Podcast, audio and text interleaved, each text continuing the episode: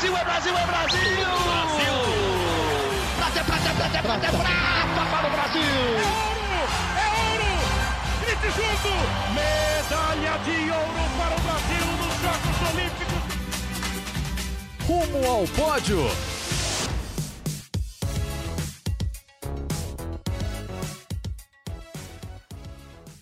Saudações olímpicas! Esse é o Rumo ao Pódio, podcast de esportes olímpicos da Globo. Hoje eu, Guilherme Costa, estou aqui apresentando o programa porque o Marcel Merguizo segue de férias nas merecidas férias, mas eu não estou sozinho. Quem está aqui comigo é a Giovana Pinheiro, nossa companheira aqui do Núcleo Olímpico, núcleo de produção de esportes olímpicos aqui da Globo. Vai estar ao meu lado mais uma vez. Bom dia, boa tarde, boa noite para você, Gi. E aí, Gui, bom dia, boa tarde, boa noite para você, para todo mundo que está ouvindo a gente, em qualquer data, uhum. em qualquer horário também. É, tendo aqui mais uma, uma semana, né? Marcel já tá, já tá voltando, mas é sempre um prazer poder estar tá aqui e receber convidados ilustres. Exatamente. Hoje convid a convidada é muito ilustre, eu e a Giovana vamos bater um papo com a, uma medalhista olímpica do tênis. Vamos ouvir. O papo é com a nossa medalhista olímpica, Luiz Stefani, que teve um ano complicado, ficou a maior parte do tempo sem jogar, se recuperando de uma lesão, mas voltou a jogar nesse fim de ano, já voltou com título, já voltou subindo no ranking. É, Luísa, acho que a primeira pergunta é saber como você está. Você já está 100% fisicamente? Os resultados já estão aparecendo, mas você já está 100% que nem você estava antes da lesão no ano passado?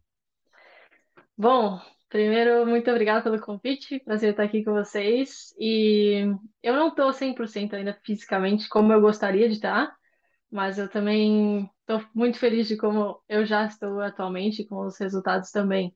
Mas eu acho que a, essa parte da recuperação tem muita coisa que, que ainda falta melhorar, tem muita margem ainda para me sentir 100% e nem, nem comparando com o que era antes, né? Porque eu acho que agora com um corpo diferente, com um ano fora, muita coisa muda, então eu não sei qual que é o.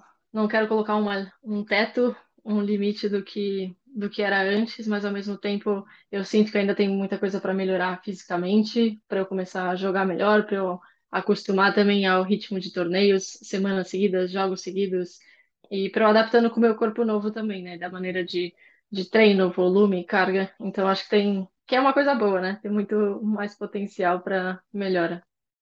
Você falou que não está 100%. Quantos por cento você considera que você está, assim, mais ou menos?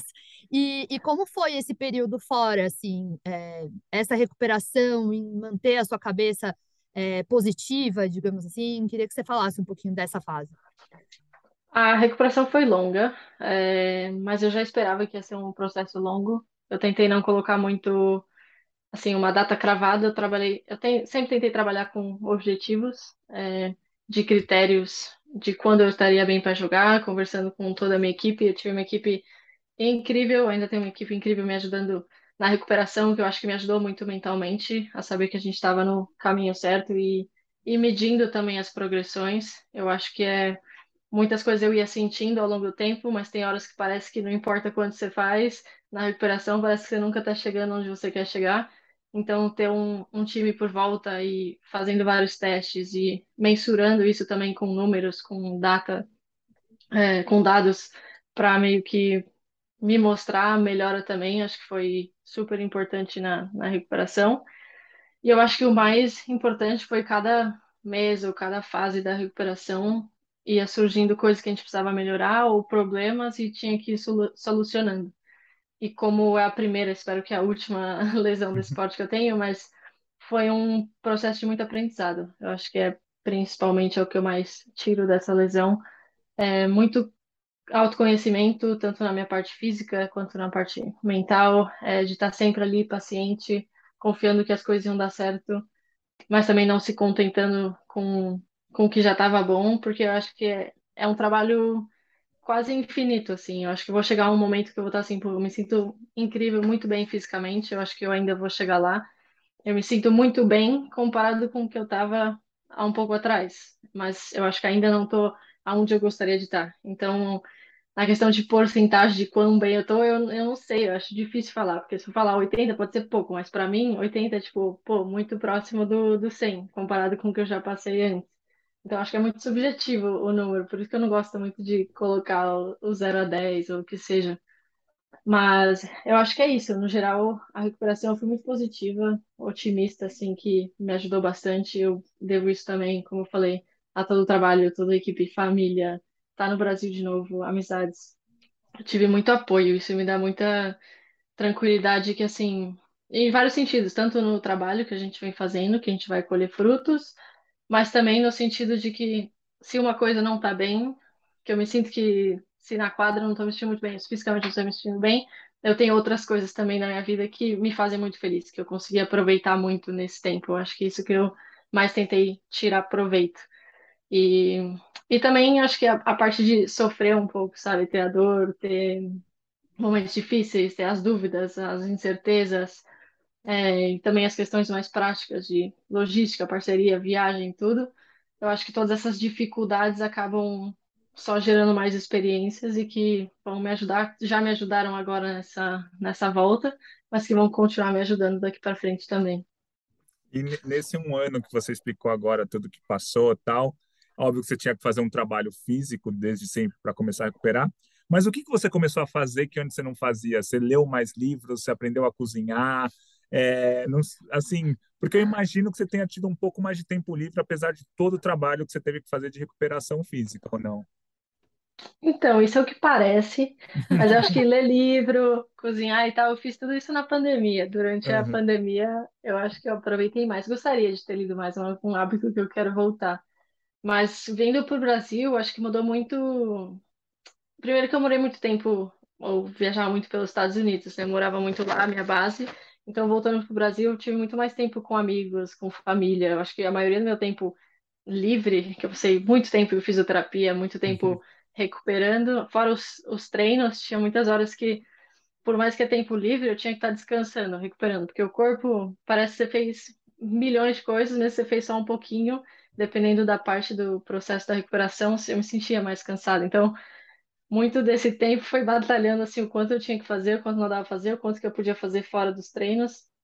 Fiz muitos eventos, eu acho que isso ocupou bastante, que foi uma, uma outra, uma maneira também de me de eu continuar conectada com o esporte, com o tênis. Às vezes eu consegui em alguns torneios, consegui na Davis Cup assistir, no Rio Open, é, me manter próxima dos juvenis também. Conversei, fui num torneio num feminino aqui no Brasil também. Eu acho que eu me mantive muito conectada com esporte, é, clínicas e eventos assim dessa parte de, de falar mais, sabe? Não palestra, mas é, eventos mais sociais que foram bem legais para para eu descobrir essa outra parte de mim que eu nunca tinha desafiado também.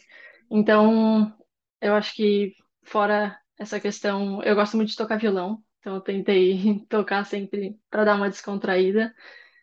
Fiz um meio que tour gastronômico em São Paulo, eu amo comer, então, tipo, acho que descobri, sabe, lugares legais também para ir, para descontrair, mas principalmente família, amigos e passar tempo com as pessoas que me faziam bem, além de, de equipe, de treinar e tudo, e além fora dos eventos também. Então foi um equilíbrio de tudo. Eu imagino que para os seus pais, para sua família, que está acostumado com você viajando tanto, óbvio que pelo motivo, por um motivo ruim, entre aspas, por toda essa recuperação, mas eu imagino que deve ter sido um tempo de conforto também para sua família, não? De ter pertinho, assim. Totalmente, acho que foi, é, assim, sem dúvidas a melhor parte da, da recuperação foi estar foi estar perto, poder. Eu voltei para casa principalmente também para passar o Natal, o Ano Novo Infelizmente não é para tornar uma história triste, mas meu avô acabou falecendo no começo do ano e ele é uma peça assim muito importante na, na minha vida, mas também acho que o fato da lesão eu estar em casa, eu pude passar também um tempo com ele, então é a primeira vez que eu falo disso também, mas eu acho que é uma das foi uma das maiores recompensas que a lesão me trouxe no sentido de poder estar em casa nesse momento e também ficar com a minha família depois. E, enfim, aproveitar a família, sem dúvidas, é a melhor parte. Poder ver meus primos no Natal, curtir, tenho alguns primos pequenos. né? já vi a minha sobrinha, que tem um ano, filha do meu irmão, uma, duas vezes já esse ano, que às vezes na correria das viagens eu nunca consigo. Então, ainda assim é difícil, não tem todo o tempo que a gente gostaria para ficar vendo todo mundo toda hora, mas ao mesmo tempo esse ano foi incrível na questão de, de relacionamentos, de, com família, com você namorar também. Então, tipo, muita coisa muito boa aconteceu nesse processo. E agora falando, o, desde a sua medalha olímpica, o tênis feminino vem conseguindo bater vários recordes, né? Você e a Laura ganharam medalha olímpica, depois você entrou para o top 10 do ranking mundial de duplas, aí a Bia começou a subir no ranking, foi finalista de Grand Slam, top 15 do ranking mundial de simples e duplas. A Laura fez o melhor ranking da carreira dela, a Carol tá, conquistou títulos importantes também. E agora vocês têm essa Billie Jean Cup, que é uma espécie de Copa do Mundo, né? Copa do uhum. Mundo por equipes, então é uma competição importante que acho que o, o Brasil pode finalmente ir para o grupo mundial, né? Que é um negócio que o Brasil tem batido na trave várias vezes nesses últimos anos, principalmente contra a Polônia recentemente. É, eu queria que você falasse a expectativa da Billie Jean Cup, para acho que vai juntar todos esses nomes que eu falei, vão tá, vai estar tá quase todo mundo lá num, numa competição importante para tentar uma vaga, para tentar uma vaga no grupo mundial. Uh, expectativas altas, eu acho que não só de assim de resultado, eu acho que vai vir com a gente fazendo o nosso trabalho, mas acho que mais pela pela equipe, eu acho que essa equipe é muito jovem, é a geração que a gente tem atualmente, então já vem anos é, criando um pouco para todo mundo chegar a estágio, a gente, a maioria é bem próxima, então poder juntar essa turma vai ser muito legal pela primeira vez, acho que é histórico também para a gente, nesse sentido de, emoção, e valendo uma vaga no Mundial, que é um, algo que a gente já vem trabalhando há um tempo, a gente já passou, é, já qualificou do Zonal várias vezes, ficou nessa, nesse quali, é, dos últimos anos também, tivemos jogos duros contra times muito fortes, países fortes. Então, ano passado a gente bateu na trave contra a Polônia, fiz parte desse jogo, foi talvez a derrota mais dura que eu já tive até aqui. E então, acho que jogar pelo Brasil é sempre, para mim, um dos melhores sentimentos que tem, ainda mais com uma equipe como a nossa agora. Acho que vai ser o, o começo, não só o começo, mas já vem, já vem trabalhando nisso há muito tempo, mas talvez o começo de uma equipe que pode ser que eu vejo que tem muito futuro pela frente, muito potencial nos próximos anos também. Então acho que vai fortalecer muita gente esse confronto. Falando disso também, Luísa, você estava falando né, sobre as meninas e o Gui estava falando do cenário. Vocês, além de tudo, são bem amigas, né? Vocês, enfim, conversam e têm uma relação próxima, né? Vocês chegaram até, inclusive, a ter uma página no Instagram ali, quadra dos fundos, colocando Sim. algumas coisas nas redes sociais. Eu queria que você falasse também dessa, de quão isso é importante no esporte, no alto rendimento, e também que você falasse, porque a, a gente conversa muito com a, muitos torcedores e tudo mais, e a gente vê muito algumas coisas de redes sociais das pessoas falando, ai, quando a gente vai ter a Luísa jogando com a Bia, e, e você ali interagindo, curtindo alguns comentários. Então, eu queria que você falasse uhum. disso, assim, de quanto essas relações pessoais também são importantes para esse desenvolvimento do tênis. É muito legal, eu acho que eu falo isso sempre porque eu acho que todas as nossas meninas, todas as brasileiras, cada uma fez um caminho diferente, criou seu próprio caminho, seja com equipe, com cidades, país, mudando ou não cada uma teve um caminho diferente, continua tendo até agora, e acaba unindo lá na frente ou se encontrando nos torneios. Mas eu acho que isso é um ponto muito legal que não tem muita gente que fala assim, ah, o que que eu faço, o que que eu faço, fica pedindo opinião, que eu acho que é muito legal essa troca de experiências, que a gente vai ter lá também, troca de opinião com as meninas, eu acho que com quem está no meio sempre é importante, mas também saber que não tem um caminho certo, cada uma pode fazer seu caminho cada uma vai resolvendo os seus problemas, o que você precisa, a sua personalidade, o que funciona para cada uma. E aí agora a gente está lá encontrando nos torneios, nos maiores torneios do mundo, né? Então acho que isso para a gente já, acho que to, cada uma de nós a gente sabe a importância disso para o tênis nacional, mas também para a gente dá certo orgulho. É muito legal compartilhar e chegar lá e poder falar português no vestiário, sabe? Isso é um dos maiores objetivos que a gente tem sobre jogar com a Bia essa resposta já está cravada de tanto que eu escuto o, o Brasil perguntando e pedindo essa dupla. Mas, como eu falei, é, a gente tem prioridades diferentes. No momento, eu jogo duplas, mais, mais duplas, só duplas praticamente. A Bia está focada mais nas simples, por mais que ela vá super bem né, nas duplas e teve um ano excelente. Tu vai jogar o Finals hoje, que é incrível. É difícil conciliar um calendário completo por causa disso. Acho que é uma resposta muito simples mas a gente não descarta de modo algum a possibilidade de jogarem juntas alguma hora, quando funcionar. Obviamente, esse ano também eu estava fora o ano inteiro, então nem que desse para jogar a gente não ia, eu não estava eu não tava no, no circuito. Mas a Billie Jean King Cup tá aí semana que vem. Talvez a gente nem não sei, a gente não sabe se vai chegar na dupla ou não, mas é uma potencial dupla. Também para o ano que vem, dependendo de como ela fizer o calendário dela e das minhas parcerias, a gente consegue encaixar também visando Olimpíadas de 2024. Eu acho que tem muito potencial para a gente se encontrar pela frente, mas nada garantido por agora. Mas com certeza é uma coisa que a gente já, já fala, já brinca até entre nós, mas não, não tem. Quando acontecer, acho que todo mundo vai ficar muito feliz e eu acho que alguma hora vai rolar com certeza o nosso podcast é sobre Jogos Olímpicos, né? Sobre a Olimpíada tal. Mas a gente tem a impressão, e na verdade isso acontece há muito tempo, que os tenistas, eles têm, gostam da Olimpíada, claro, sua medalha você comemorou muito, mas que o, o, passo a passo de vocês é diferente, porque quando a gente entrevista qualquer atleta aqui é qual é o seu objetivo em Paris 2024, mesmo faltando dois anos. Você até Paris 2024 tem oito Grand Slams, tem finals, tem dez Masters todo ano. Assim, você, o seu passo a passo é uhum. é muito diferente. É, quem, quem pratica Exato. o tênis tem um calendário de 15, 20, 25 torneios no ano. Os outros esportes, os caras, tipo, ah, é um campeonato mundial e já a Olimpíada no ano que vem, assim, são muito menos competições. Como é que a, a sua cabeça pensando na Olimpíada? Você pensa muito ou é um evento que é um pouco mais para frente mesmo? Olha, atualmente, ou desde, desde as últimas Olimpíadas, eu penso praticamente todos os dias. Não de uma maneira de pensando na próxima, mas só de relembrando, ou pessoas me vindo me falar, ou de vendo alguma foto na minha casa tem a bolinha de Tóquio, enfim, eu consigo lembrar. Mas eu acho que é, é interessante isso mesmo. A gente tem, eu, eu acho que é uma sorte, talvez, de ter competições tão grandes do, durante o ano.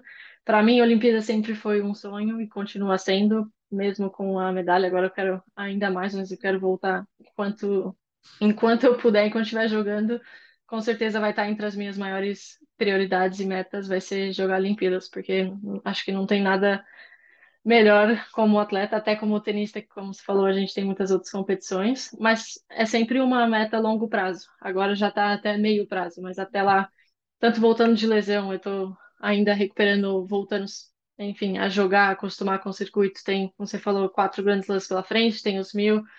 Então, todos esses objetivos a curto prazo são os meus objetivos principais agora, mas as Olimpíadas está sempre ali guardadinho. Ano, ano que vem também tem o PAN.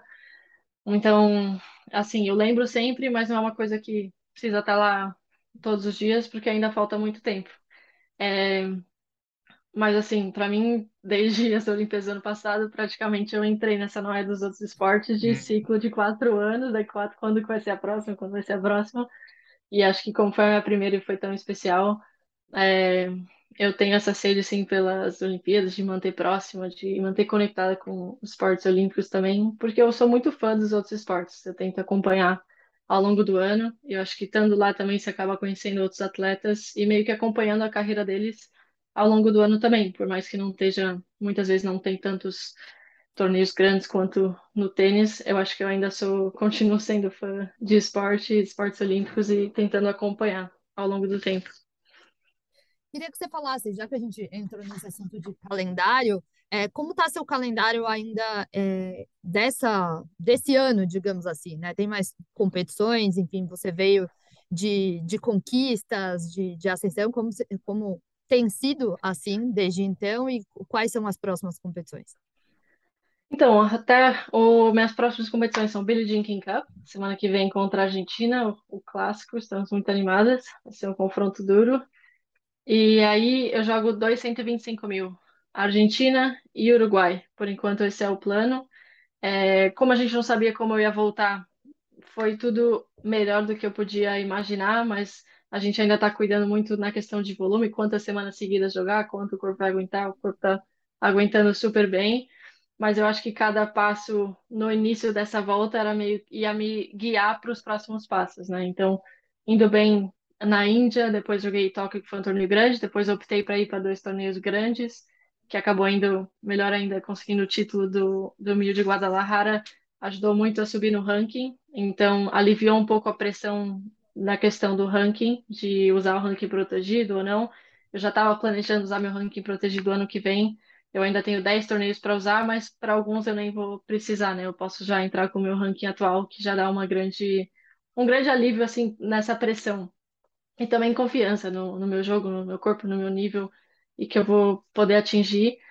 E a Austrália é uma das minhas giras favoritas do ano, então essa é a minha próxima meta. Eu ainda estou decidindo aonde a gente vai começar. Teve algumas mudanças de calendário também com a United Cup e que eu, a gente ainda vai decidir esse calendário na, na Austrália, mas a ideia é realmente começar provavelmente no início de janeiro e adaptando ao longo do ano, mas os grandes estão estão na minha vista, com certeza. E a última pergunta, pelo menos da minha parte, é, você jogou alguns torneios com atletas diferentes, né, duplas diferentes. Você foi bem com duplistas diferentes também. A sua dupla para esse fim de ano e para o ano que vem, quem que vai ser? Como é que vai ser?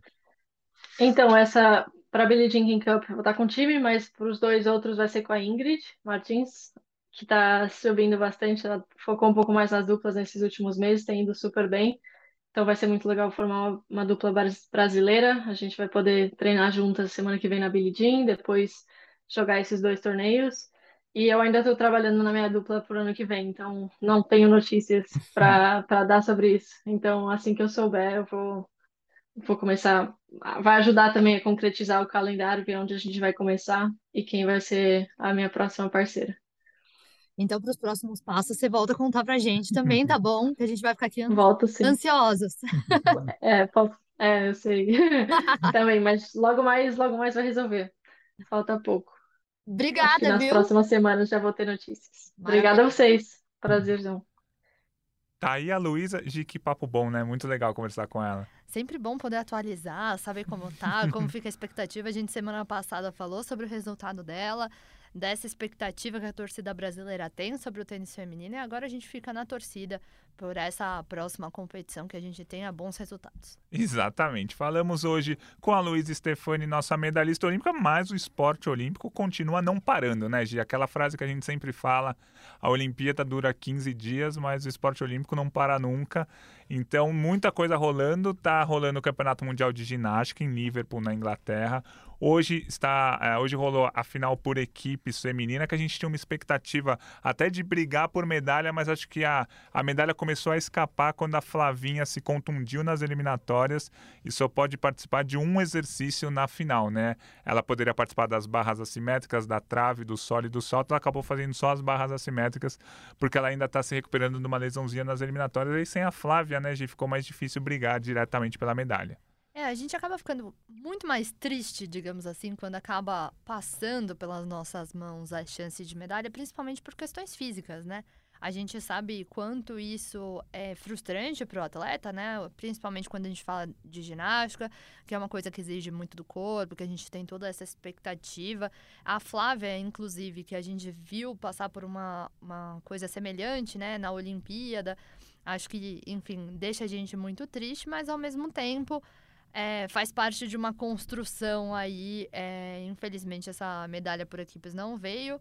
A gente queria muito. Uhum. A gente falava dessa expectativa, mas não vai ser dessa vez. É, mas é, o Mundial não acaba hoje, hoje tem a final feminina por equipes. Amanhã tem a final masculina com o Brasil, aí a chance de medalha é bem reduzida mesmo, mas é importante a seleção masculina estar na final. E quinta-feira vai ter a final de individual geral, que talvez seja a final mais aguardada desse Mundial, que a Rebeca se classificou em primeiro nas eliminatórias com tipo um ponto na frente da segunda colocada. Acho que essa vai ser bem legal acompanhar, porque o individual geral acho que é o mais legal da ginástica, né, Gi? É, eu, eu, particularmente, é o que eu mais gosto. Assim, Sim. porque a gente celebra o atleta, a atleta mais completa da ginástica, passando por todos os aparelhos. Acho que a gente vem aí dessa bagagem de ter uma medalha olímpica, né, no individual geral, a medalha de prata com a Rebeca, e agora viver essa expectativa de ter um, uma ginasta. A, acho que também é aquela, aquela questão, né? A Rebeca tem chances de medalha não só no individual geral, né? Como também nos aparelhos no, nos quais ela classificou. Então, é entender aí como que vai ser essa, essa rotação para a Rebeca para a gente buscar essa medalha. É, quinta-feira a medalha é mais provável da Rebeca Andrade, ela é favorita. Sexta-feira tem o individual geral masculino, que o Brasil está com dois atletas na final, o Caio e o Diogo, mas são atletas que não devem brigar por medalhas, devem brigar ali para ser top 8, top 6, mas a medalha fica difícil. E aí tem as finais por aparelhos que você falou, de que o Brasil a Flávia se classificou em primeiro no solo, a gente precisa ver como ela vai estar fisicamente, mas se ela não estiver bem fisicamente por um acaso não puder disputar essa final do solo, a Rebeca ficou em primeiro lugar nas eliminatórias do solo, empatado com a Flávia. Então a Rebeca vai chegar com chance de medalha no solo, nas barras assimétricas, que ela ficou em terceiro nas eliminatórias, e também na trave que ela foi sétima. Então a, hoje não saiu a medalha por equipes, mas a Rebeca, só a Rebeca ainda tem mais quatro chances de medalha. Uma pena que ela não tem a chance do salto, o salto ela acabou errando uma das apresentações dela nas eliminatórias, ficou fora da final. Mas aí tem, além do individual geral, tem o solo, tem as barras assimétricas e tem a trave para a Rebeca ir garimpando essas medalhinhas. Com certeza. E acho que a gente tem competição até. Até domingo. Domingo, Isso. eu ia falar domingo. Então tem a semana toda aí tem. de competição. Acho que é, a gente estava falando né, da expectativa desde domingo passado até próximo domingo. Então, para é os torcedores que estavam com saudade de torcer para ginástica, tem um pouquinho todo dia. É, e quem, e quem acompanhou a apuração da eleição na, no domingo acompanhou o Mundial de Ginástica junto, porque estava rolando as eliminatórias do Brasil ao mesmo tempo que ia sair a apuração ali das eleições. Então, e aquele e no domingo o Brasil no, na ginástica feminina foi muito bem, foi para uma série de finais que a gente já comentou aqui. A gente estava falando do, das finais do feminino, passar também as finais do masculino, vamos, né? Vamos lá. A gente tem a equipe classificada para a final. Na quarta-feira. Na quarta-feira. E você vai falando aí o calendário, porque você é bom nisso. Tem também o Caio Souza, classificado nas finais do individual geral Na e no sexta, salto. E o salto é no sábado. O Diogo Soares no individual geral Na também. sexta, junto com o Caio. E o Nori na final da barra fixa. No domingo. Então, ó, tem todo dia tem uma final do Brasil. Ó, recapitulando rapidamente, quarta-feira final por equipes masculina, quinta-feira individual geral com a Rebeca Andrade, possivelmente com a Flavinha, mas a gente não sabe como ela tá fisicamente. Na sexta-feira o individual geral masculino com o Caio e o Diogo que você falou. No sábado tem a Rebeca é, na trave e nas barras assimétricas, acho que é isso. No domingo tem a Rebeca no solo. O o, e o Nori no solo também no domingo. E no sábado tem o salto do Caio. Na barra. Isso, desculpa, o Nori na barra no domingo, exatamente. Ah, essa barra que é de tentar decorar tudo isso. O Brasil foi para tanta final que aí ficou uma barra decorar todas as finais. Olha só que, que, que ótima piadoca. Boa. Vamos agora falar um pouquinho de outros esportes, né? Porque, como a gente falou, o mundo olímpico não para nunca. Está rolando uma etapa, estão rolando as etapas da Copa do Mundo em piscina curta de natação. O Brasil ganhou quatro, etapas, quatro medalhas na primeira etapa. A Bia Dizotti foi prata nos 1.500 livre. O Caio Pompontins foi bronze nos 200 metros peito, o João Gomes bronze nos 50 metros peito e também a Giovana Diamante bronze nos 100 metros borboleta, essa etapa que rolou no Canadá. O Brasil foi com uma equipe grande é, para lá e na, na, prova que a Bia foi prata, o ouro ficou com a Kate Ledeck, americana, super mega ultra campeã olímpica mundial tal. E a Kate Ledeck bateu o recorde mundial na prova que a Bia Dizotti foi medalha de prata. Essa etapa da da Copa do Mundo, que é preparatório, porque vai ter um Mundial em piscina curta durante a Copa do Mundo de Futebol, em dezembro. Eu vou estar tá ligado mais no Mundial de piscina curta do que na Copa do Mundo. Claro que a Copa do Mundo eu vou acompanhar, mas eu estar tá sempre ali vendo esse Mundial. Pô, Mundial em piscina curta. Sabe uma curiosidade, Gui, sobre a Bia Dizotti? Ela é hum. é treinada pelo Fernando Pocente. Ah, Hoje, que é ela o mesmo da Ana Marcela. É o mesmo treinador da Ana Marcela Cunha, da Maratona Aquática. É, nesse ciclo, ela está treinando com Pocente e a gente já vinha, já havia vindo a Bia via vindo de uma fase muito boa, né? A gente já via ela numa constante evolução. E eu tenho é, percebido que desde que também ela começou a treinar com Pocente, ela tá conseguindo ainda mais resultados. Assim, acho que o Pocente, é, treinador da Ana Marcela, e de algumas outras atletas, e é muito especialista no que ele faz, ele é muito estudioso. É um, é um cara que faz um trabalho excepcional. Então, você vê que desde que ele assumiu algumas atletas, elas estão evoluindo em todas as marcas. Acho que isso é uma qualidade, ele é muito bom no, na, na natação feminina também. Exatamente, isso é muito importante para o Brasil, que vai ter o Campeonato Mundial em piscina curta em dezembro, ali durante a Copa do Mundo de Futebol, vai rolar esse Mundial em piscina curta. Já falamos aqui de natação, de ginástica, de tênis, né, com a entrevista com a Luísa Stefani. Vamos falar um pouquinho de hipismo, rolou uma prova importante, cinco estrelas, lá em Lyon, na França, e o Marlon Zanotelli, que é sétimo colocado no ranking mundial, ficou em segundo lugar nessa prova, ele, ele acabou perdendo só no desempate para um francês, o Julien Eplard, que ficou em primeiro lugar, o Marlon ficou em segundo, mas pontos importantes para o ranking mundial. Hoje, a, na Olimpíada de Paris, o hipismo vai rolar no Jardim do Palácio de Versalhes. Vai ser um negócio muito chique, né? O, no Jardim do Palácio de Versalhes vai rolar o Hipismo Saltos. Vai ser um, um, lugar clássico e muito legal de se ver, eu imagino, essa final do hipismo que esperamos que o Brasil tenha representantes. Já teve evento lá, inclusive as imagens eram maravilhosas, Sim. né? De como, enfim, tudo está sendo preparado e o Zanotelli a gente vê vindo numa constante de bons resultados sempre, né? A gente falava nos outros podcasts de calendários apertados e o do hipismo também é muito Nossa, apertado. toda semana. Toda semana ele ganha alguma coisa. Atenção. E, e ganha também muito dinheiro, vou falar, merecido dinheiro. O vencedor dessa competição ganhou 300 mil euros. O vice, que foi o Marlon, eu não sei quanto ganhou, mas não deve ter ganho muito menos do que isso, não. Mas se o vencedor ganhou 300 mil euros, que é igual a um milhão e meio de reais, só por uma prova, é um negócio é que o hipismo também é um esporte caro, né? O cavalo é caro.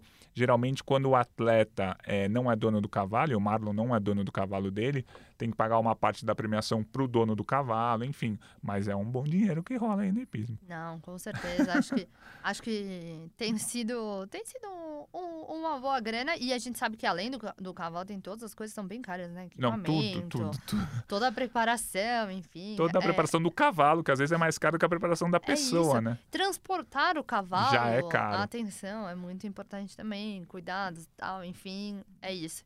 né?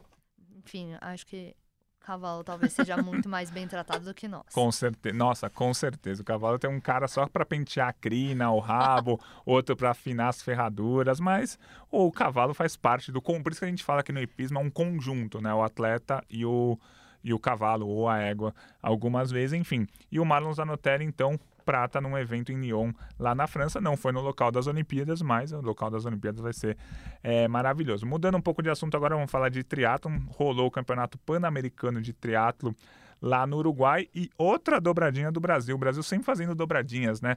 No PAN 2019 fez a dobradinha, no Sul-Americano recentemente também.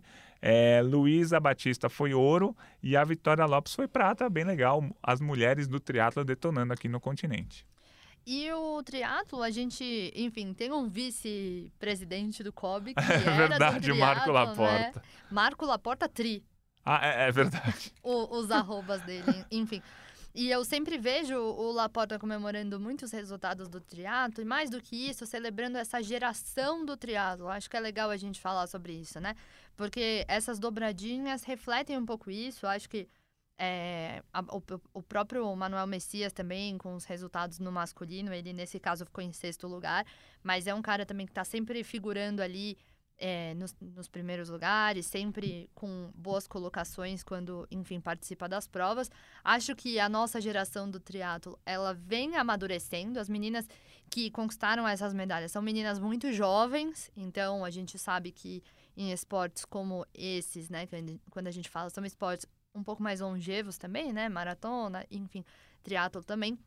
É, Então eu acho que é uma construção, né? Muita expectativa, é, a gente sabe quão mais difícil é, mas também para uma conquista é, olímpica, né? É isso. Então, 2024 o triatlo vai, a gente vai ter atletas do triatlo com chance de medalha, mas a princípio o Brasil não vai chegar como favorito, Favorito, tal, mas favorito assim, não. mas, Mas vai estar ali- naquela briga ali, se vai, vai- pode surpreender, Não né? Pode Acho que isso- surpreender, com certeza. Acho que isso é interessante. Bom, Gi, é sempre um prazer fazer o podcast ao seu lado. Acho que por hoje é isso. Tem mais alguma colocação a fazer? É isso. Bom retorno ao Marcel. E em qualquer outra oportunidade eu estarei por aqui. Você tá deduzindo que o Marcel volta na semana que vem. Ele volta mesmo? Eu já não Ele me volta lembro dia mais. 7. Ah, então beleza. Então é semana que vem. semana que Então, vem. O, o Pela escala tá lá que ele volta dia 7, então eu já estou deduzindo que na semana que vem ele estará aqui, mas se for preciso eu volto. Tá Não, tudo Gi, certo. a gente, vai te chamar, Só- a gente vai te chamar sempre, né? Você tá ligada, né? Só me Mas- grita que eu volto. Boa, beleza, então. Esse foi o Rumo ao Pódio, podcast de esportes olímpicos da Globo. Um prazer fazer o podcast ao lado da Giovana, hoje com a edição da Denise Bonfim, a coordenação do Rafael Barros e a gerência do André Amaral. A gente fica por aqui, terça-feira que vem a gente volta com mais Rumo ao Pódio. Um abraço para todo mundo.